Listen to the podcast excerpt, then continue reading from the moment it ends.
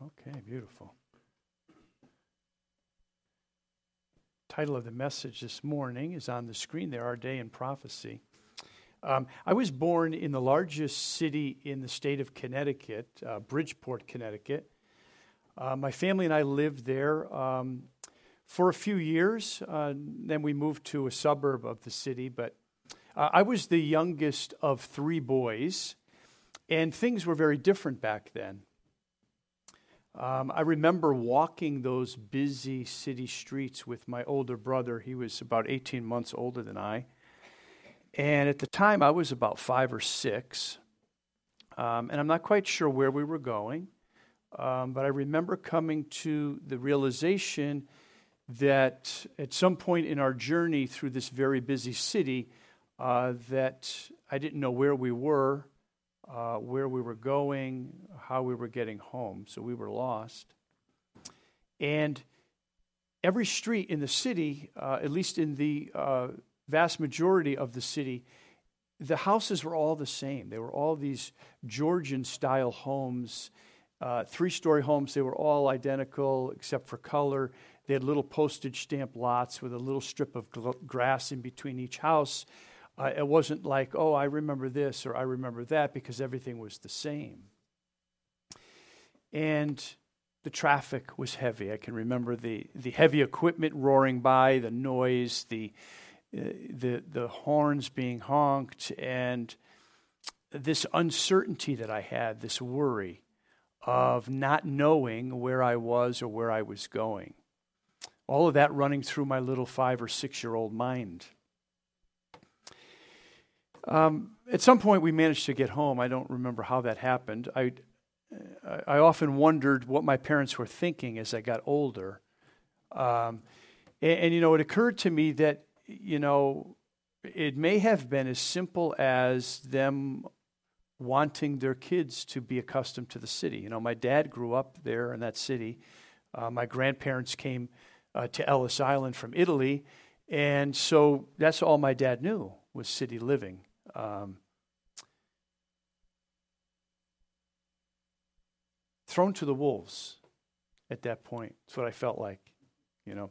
But you know, as Seventh day Adventist Christians, we cannot have a Christian experience like the one I just described as a little boy, not knowing where I was, where I was going, that uncertainty, that worry. We can't have that. We should have confidence, knowing who we are uh, as Christians, where we came from, where we're going, um, where we are in the timeline of Bible prophecy, what our course is, what the Lord expects of us, what we are to do, and finally, what is next for us. Let's pray. Loving Father, we uh, are thankful that we're free in this country to uh, come together and read your word and to pray and to worship without any persecution. Uh, we don't take that for granted, Lord.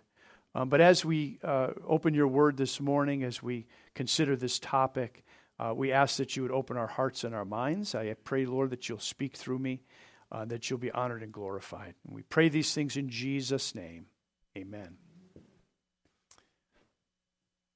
In the book of Amos, uh, you're familiar with this, says, Surely the Lord God will do nothing, but he revealeth his secret unto his servants, the prophets. Do you believe that we are on the brink of major events in our world? I mean, even if you're just uh, superficially looking at the news, um, you should be able to tell that things are really a mess. You know, Jesus said in Luke chapter 21 men's hearts failing them for fear and for looking after those things which are coming on the earth, for the powers of heaven will be shaken. And this is happening. There's a lot of fear in the world. Lord has told us not to, uh, to have that spirit of fear. Um, but there's a lot of fear because people are uncertain about what's happening, what is going to happen. Uh, and we can get caught up in that. Sometimes a media fast is a good idea. You know, stop listening to that news, it's all bad. But the, the positive thing is that the Lord is not going to leave us in the dark about things that are important. Um, he's going to communicate to the earnest seeker before it happens. Those things that are of significance, right? If it's significant, he wants us to know if we're earnestly seeking. And so he has revealed those things, those secret things that we need to know living on the brink of eternity. So I invite you to go to Daniel chapter 2. Um, there's some Bibles there in the pews. If you don't have one, I encourage you to go there. I'm going to read a f- quite a few verses, so um, I'd like you to join me. Daniel chapter 2. We're going to begin uh, in verse 1. And let me know when you're there. Daniel chapter 2, verse 1, Bible says, And in the second year of the reign of Nebuchadnezzar, Nebuchadnezzar dreamed dreams wherewith his spirit was troubled, and his sleep brake from him.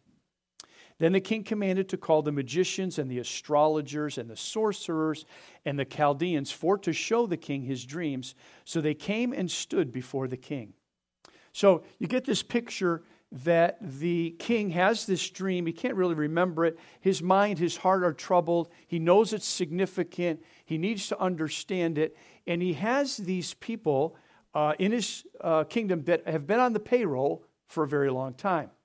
And the Bible says uh, magicians, astrologers, sorcerers, and Chaldeans. And if you, when you look at uh, those words in the original language, they're also defined as horoscopists, that would be a magician, uh, one who draws lines and circles, uh, enchanters, conjurers, witches, and types of astrologers, those that look at the stars and, and try to get answers. So they're on the payroll, and the, and the kingdom, the king needs them now. And so he calls them forward. And in verse 3, and the king said unto them, I have dreamed a dream, and my spirit was troubled to know the dream. Then he spake the Chaldeans to the king. Then spake the Chaldeans to the king in Syriac, O king, live forever. Tell thy servant the dream, and we will show the interpretation. So they have no way of telling what the dream is. But they can lie to the king. They can make up an interpretation. So they want to know, tell us the dream. And the king answers in verse 5, and he says uh, to the Chaldeans, The thing is gone from me. If ye will not make known unto me the dream with the interpretation thereof, ye shall be cut in pieces, and your houses shall be made a dunghill. He doesn't have much patience right? Because and, and they've been on the payroll for a long time, and now when he really needs them, perhaps the first time he's needed them uh, in a significant way, they're not able to do the job, and so he's very angry. But if ye show the dream and the interpretation thereof, ye shall receive of me gifts and rewards and great honor. Therefore, show me the dream and the interpretation thereof. They answered again and said, Let the king tell his servant the dream, and we shall we will show the interpretation of it. And the king answered and said, I know of a certainty that ye would gain the time, because ye see the thing is gone from me. But if you will not make known unto me the dream, there is but one decree for you, for ye have prepared lying and corrupt words to speak before me, till the time be changed. Therefore, tell me the dream, and I shall know that you can show me the interpretation thereof. See, if they can't tell the dream, he cannot trust the interpretation. That makes sense, right? because he has no way otherwise of knowing if the interpretation is uh, adequate and accurate. You know, the Bible says um, that God reveals the deep and secret things, right? He knows what is in the darkness, and the light dwelleth with him. So the God's the revealer of secrets, um, and we're going to see that. It's very, very important, actually that we look at this. so let's, uh, let's jump down to um, verse 18 in Daniel chapter 2. So uh, Daniel is considered one of the wise men, even though he wasn't a witch or an astrologer or a sorcerer. Okay? Um, and so he is also listed as one of those that will lose his life. Um, he asks for time, he gets time. Um, they pray, and we're in verse 18 um, or actually 17. Then Daniel went to his house and made the thing known to Hananiah, Mishael, and Azariah, his companions, that they would desire mercies of the God of heaven concerning this secret. That Daniel and his fellows should not perish with the rest of the wise men of Babylon. Then was the secret revealed unto Daniel in a night vision. Then Daniel blessed the God of heaven. Daniel answered and said, Blessed be the name of God forever and ever, for wisdom and might are his. And notice this, and he changeth the times and the seasons. He removeth kings and setteth up kings. He giveth wisdom unto the wise and knowledge to them that know understanding. He revealeth the, se- the deep and secret things. He knoweth what is in the darkness, and the delight and the light dwelleth with him. And then he goes on to thank God. And Daniel goes before the king.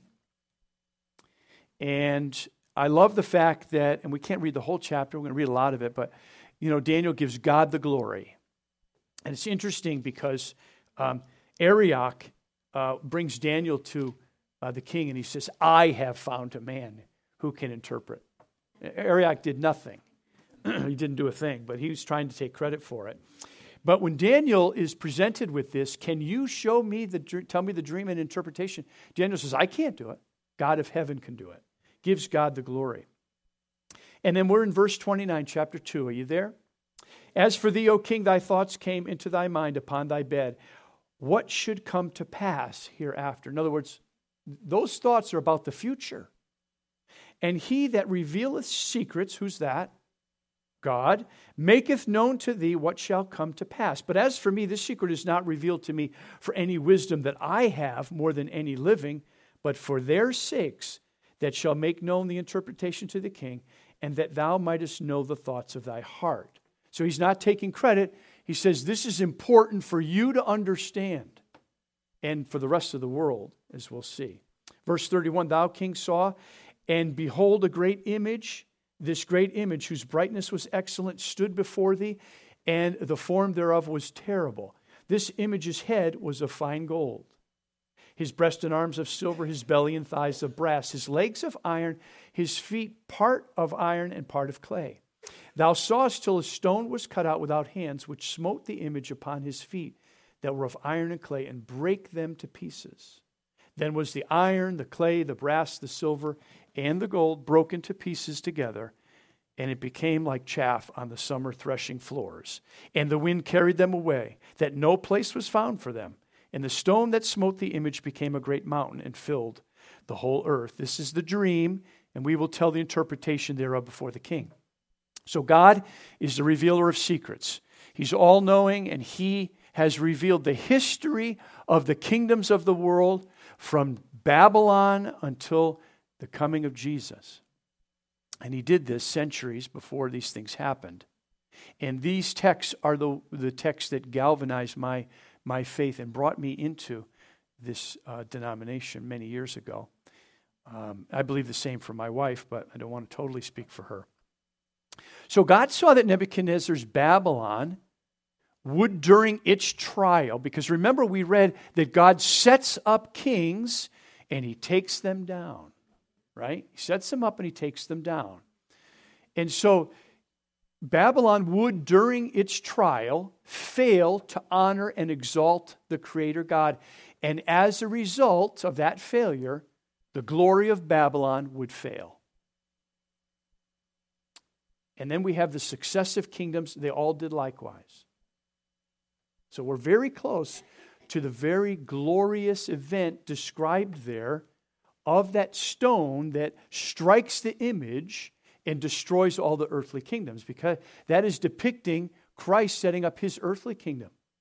So if you look at the uh, slide that's up there, Babylon, October 13th, 539, Babylon comes to an end uh, at the hands of Cyrus the Mede. And then in 331, Alexander the Great, at the age of 23, he defeats Darius III. June 22nd, uh, 168, the Roman Empire succeeds the Greeks and becomes the fourth world empire. And then history tells us that Rome disintegrates into smaller kingdoms, and we know them today as the nations of Europe. Thou sawest till a stone was cut out without hands, which smote the image upon its feet that were of iron and clay, and brake them to pieces. So, this image is an image of the world kingdoms crumbling to nothingness at the coming of Jesus to this earth. We don't have to worry about China or North Korea or Russia becoming a world kingdom. You don't have to worry about that. So imagine for a moment that you're Daniel and you're back, you know, five, six hundred years BC in the kingdom of Babylon, and God reveals to you, Daniel, the king's dream and its interpretation. And as you have time to uh, mold this over in your minds, you realize that you are thousands of years, about 2,500 years from Jesus setting up his kingdom. Imagine that. What, he, what that must have felt like in his gut as he recognizes, wow, boy, there's a lot of time between now and when Jesus comes to set up his kingdom. But what about you and me? Do we really believe the prophecies of the Bible?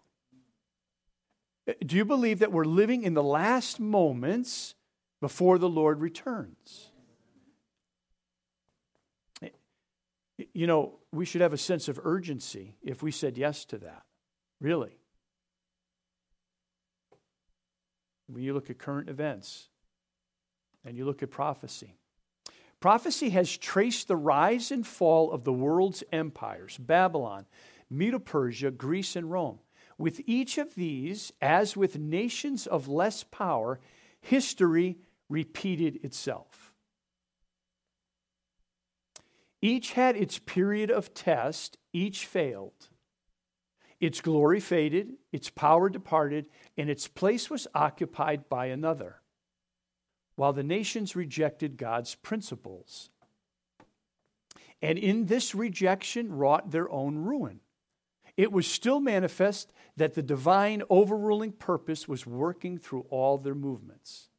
So let me ask you this with that uh, quote in mind who represents, in the greatest sense, a nation?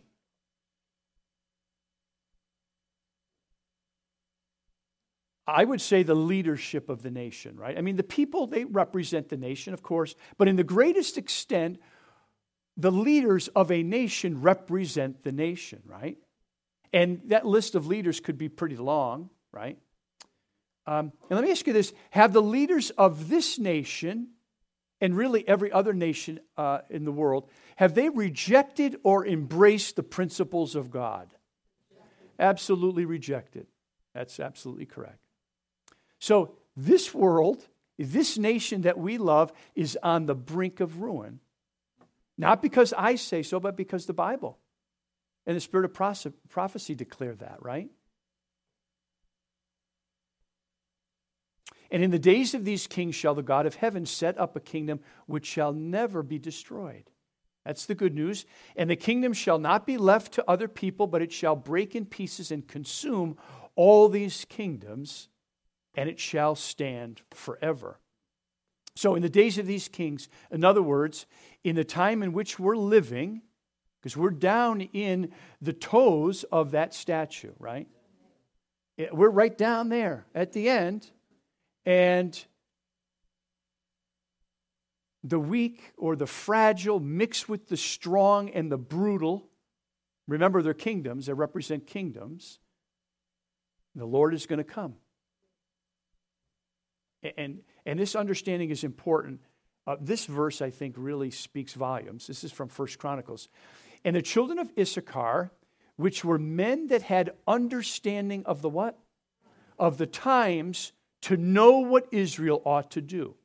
So the children of Issachar, they had a right understanding of the times, and as a result, as God's chosen people, they knew what they should do. And we are spiritual Israel. We're God's chosen people. We should know what we're supposed to do. And in order for us to do that, we must understand the times. We must understand the prophecies. We must be able to place ourselves in the prophetic time chart, right where we're supposed to be, then we'll be able to understand better what we are supposed to do. I don't know how well you can see this, um, but inspiration tells us that the 2300 day prophecy is the longest and last Bible prophecy. And this, this slide depicts uh, in great detail the 2300 year prophecy. And, you know, it begins there in 457 BC with the commandment to restore and rebuild Jerusalem. And you can read about that in Ezra chapter 7. Talks about uh, rebuilding Jerusalem in 408 BC. Uh, the seven weeks, the 70 weeks, or the 490 years. Um, Jesus being anointed as Messiah at his baptism uh, at the end of the 62 weeks in uh, AD 27. And then that one week prophetic period where Jesus is cut off in the midst of the week, AD 31, uh, the death of Jesus. And then the gospel going to the Gentiles in AD 34 when Stephen is stoned. stoned. Christians are scattered, Jewish probation ends. And then the gospel is preached to the Gentiles. Now, not on this chart is uh, the 1260 years of papal persecution, but you can slide it in there and know that God's people are being persecuted. And then we, this chart ends at AD 1844, where the judgment in heaven begins. You can read about that in Daniel 8, chapter 8, uh, verses 13 and 14. And so uh, we want to be able to place ourselves in prophetic time. We are beyond 1844. And this is the longest and last Bible prophecy, we're told. But in the days of the voice of the seventh angel, we're in Revelation chapter 10 now, um, and you can go there. I invite you to go there. But in the days of the voice of the seventh angel, when he shall begin to sound, that is, that seventh angel, the mystery of God should be finished. And the mystery, if we had time to study it, is the gospel of Jesus. Uh, as he hath declared to his servants the prophets, and the voice which I heard from heaven spake unto me again and said, We're in verse 8 of Revelation 10 Go and take the little book which is open in the hand of the angel which standeth upon the sea and upon the earth. Now I want to back up for a second. What number angel is this? Oh, it, it actually doesn't show up back there when I back up. It's a seventh angel, right? There's not an eighth angel, okay? and seven is complete. This is just like the seventh church, the church of Laodicea. There, there's not going to be another one. Okay, so clearly from, uh, from Bible prophecy, and if you've got your Bibles open and you look there in Revelation 10 and verse 7, it says, But in the days of the voice of the seventh angel, when he shall begin to sound, the mystery of God should be finished. So the gospel is reaching the whole world. And then we're in verse 8 now. It says, And the voice which I heard from heaven spake unto me again and said, Go and take the little book which is open in the hand of that seventh angel, which standeth upon the sea and upon the earth. And I went unto the angel and said unto him, Give me the little book. And he said unto me, Take it and eat it up and it shall make thy belly bitter, but it shall be in thy mouth sweet as honey. Now, this is Bible prophecy. Verse 10 And I took the little book out of the angel's hand and ate it up, and it was in my mouth sweet as honey. And as soon as I had eaten it, my belly was bitter. This describes actually very clearly the experience that we see um, at the end of this prophetic chart, the experience that took place October 22nd, 1844. See, they had these dates correct. God's people from many different denominations, because the Adventist church didn't become an official denomination until 1863. So these were folks from multiple denominations, and God revealed to them, and they came to a correct understanding of dates and events, except for what took place there in AD, 40, in AD 1844. They thought that Jesus was coming back to take his faithful ones to heaven. And so, as they're studying the prophecies, as God is revealing the prophecies to them, it is sweet as honey in their mouths. They're like, wow, this is wonderful. Eh, you know, as you study the book of Daniel and Revelation, you get to a place, hopefully, where you're like, wow, I can trust the entirety of this book. for the first time, I have something that I can anchor uh, life on. I know this is truth. And then you start to share it. And, and as, you, as God reveals things, you come to understand wow, God is revealing all of the kingdom. He, he is letting us know all of the successive kingdoms right up until the end of time. And then Jesus is going to come, and it's exciting, and they're sharing it, and they're filling tents with four and 5,000 people at a time.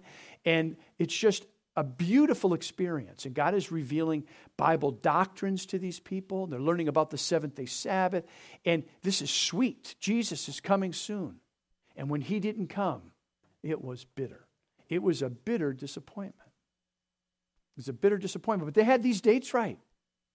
And they had many of the events on here correct as well. It was sweet as honey as they shared the good news. But when Jesus didn't come, it was a bitter experience. And that bitter experience actually grew for a time because they estimate there was about 100 to 150,000 Adventists, in other words, people from all denominations waiting for the advent of Jesus. And when he didn't come and they experienced a bitter disappointment, they were left with about 50 people. And that hurts. Imagine if this denomination was reduced uh, to like 10 people everyone else left. That'd be a bitter experience, a bitter disappointment. So, this is what happened. This is the fulfillment. We're, we have seen, and we look at history, we see another fulfillment of, of Bible prophecy. We've actually taken a magnifying glass now, and we've zoomed in on what took place in 1844. It's Actually, powerful. Verse 11 in chapter 10, very important. And he sent it to me, speaking to God's people after this bitter experience. That includes us. And he sent it to me Thou must prophesy again before many peoples and nations and tongues and kings. You know, when this disappointment happened, the headlines of the newspapers were not good. Boy, did they make fun of those people that said that Jesus was coming. Some of them sold their farms, um, some of them left their crops in the fields. Um, they were certain that Jesus was coming. And the Lord said, You must not give up. You must prophesy again. And we find ourselves here many years later, and that is our call to prophesy again, to say, Hey, yeah, a mistake was made in the interpretation of the event, but the dates are correct. God has revealed to us that it was not Jesus coming to cleanse the earth, but Jesus going into the most holy place to cleanse the record of sin, which, which we call the, the judgment. So the disappointed ones they studied, God revealed to them their error.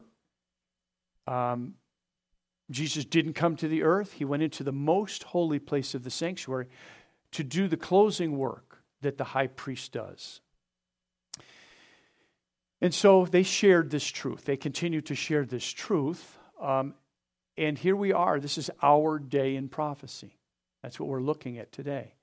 And so the Lord has grown this group of 50 people. It actually was a purification of the core of the denomination, and it's grown to some 20 or 21 million um, people today.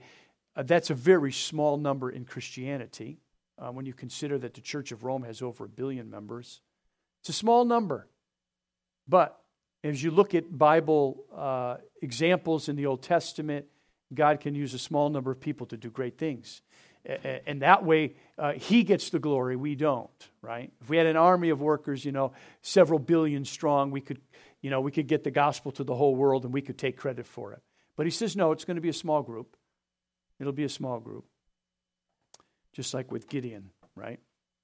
So we must prophesy again to many peoples, nations, and kings. It's our duty. It's really our purpose. It's our calling. And then ask yourself, how are you doing with that? Isaiah 46 9. Remember the former things of old, for I am God and there is none else. I am God and there is none like me. Praise the Lord for that, right? He doesn't change. He's perfect. He's all knowing. He reveals secrets to us. He lets us know the things we need to know that are of significance. He declares the end from the beginning and from ancient times the things that are not yet done, saying, My counsel shall stand and I will do all my pleasure. I hope that these verses galvanize your faith. I hope that you'll spend some time studying the book of Daniel. Um, and again, I love, thou sawest till that a stone was cut out without hands, which smote the image upon its feet that were of iron and clay and break them to pieces. So, those feet of iron and clay, that is our world today. We have nations that are strong, that are brutal, and we have nations that are very weak.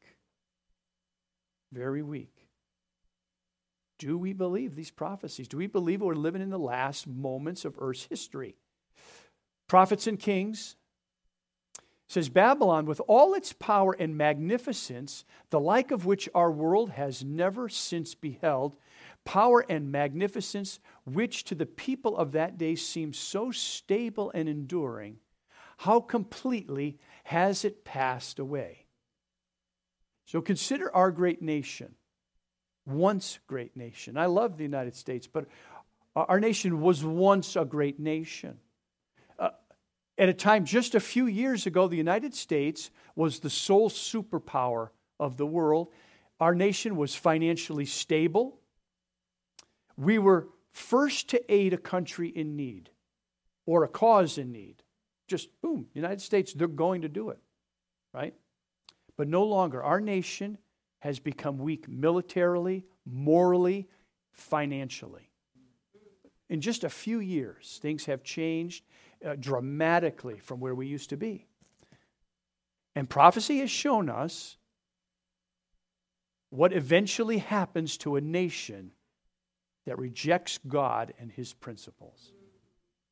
And when the USA fails, and it's failing, there will not be another earthly nation that's going to raise up, rise up supreme. It's not going to happen.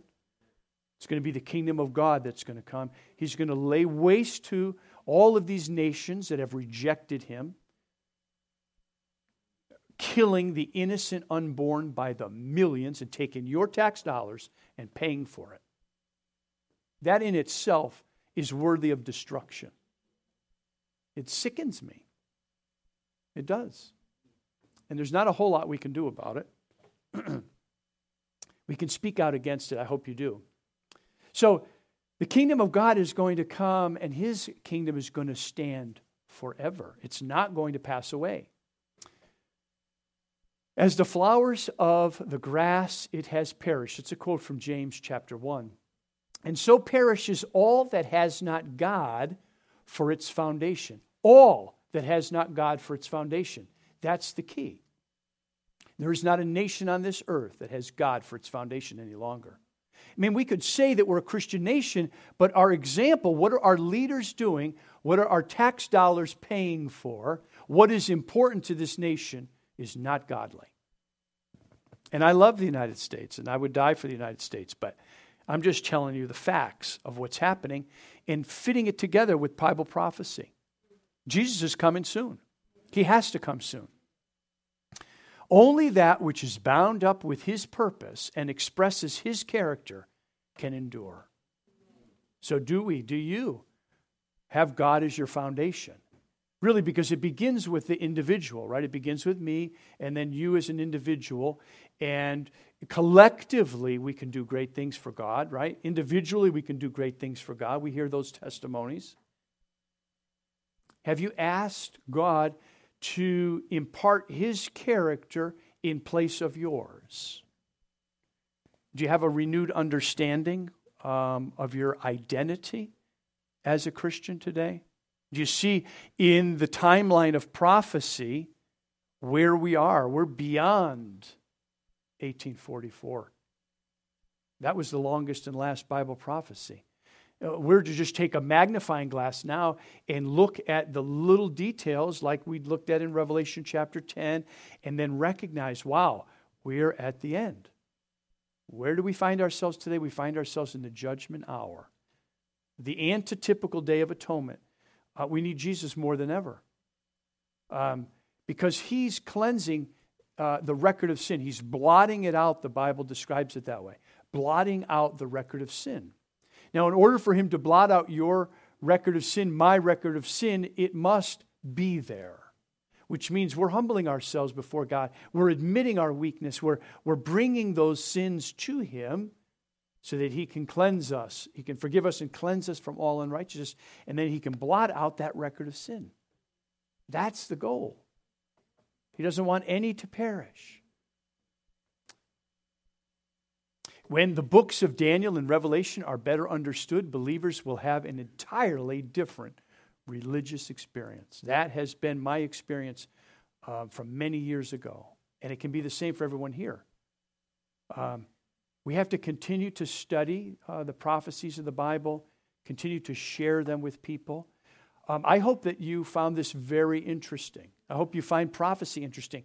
And if you find it interesting, rest assured your neighbor, your friend, some family members uh, alike will find it interesting too. Um, so we need to study, teach, preach.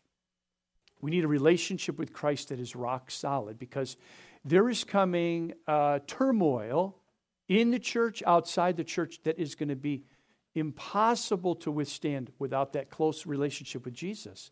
We have to have a, a relationship with Him that's ridicule proof, discouragement proof, persecution proof, peer pressure proof, a, a relationship that is so dear to you that nothing, no one will get between you and that relationship.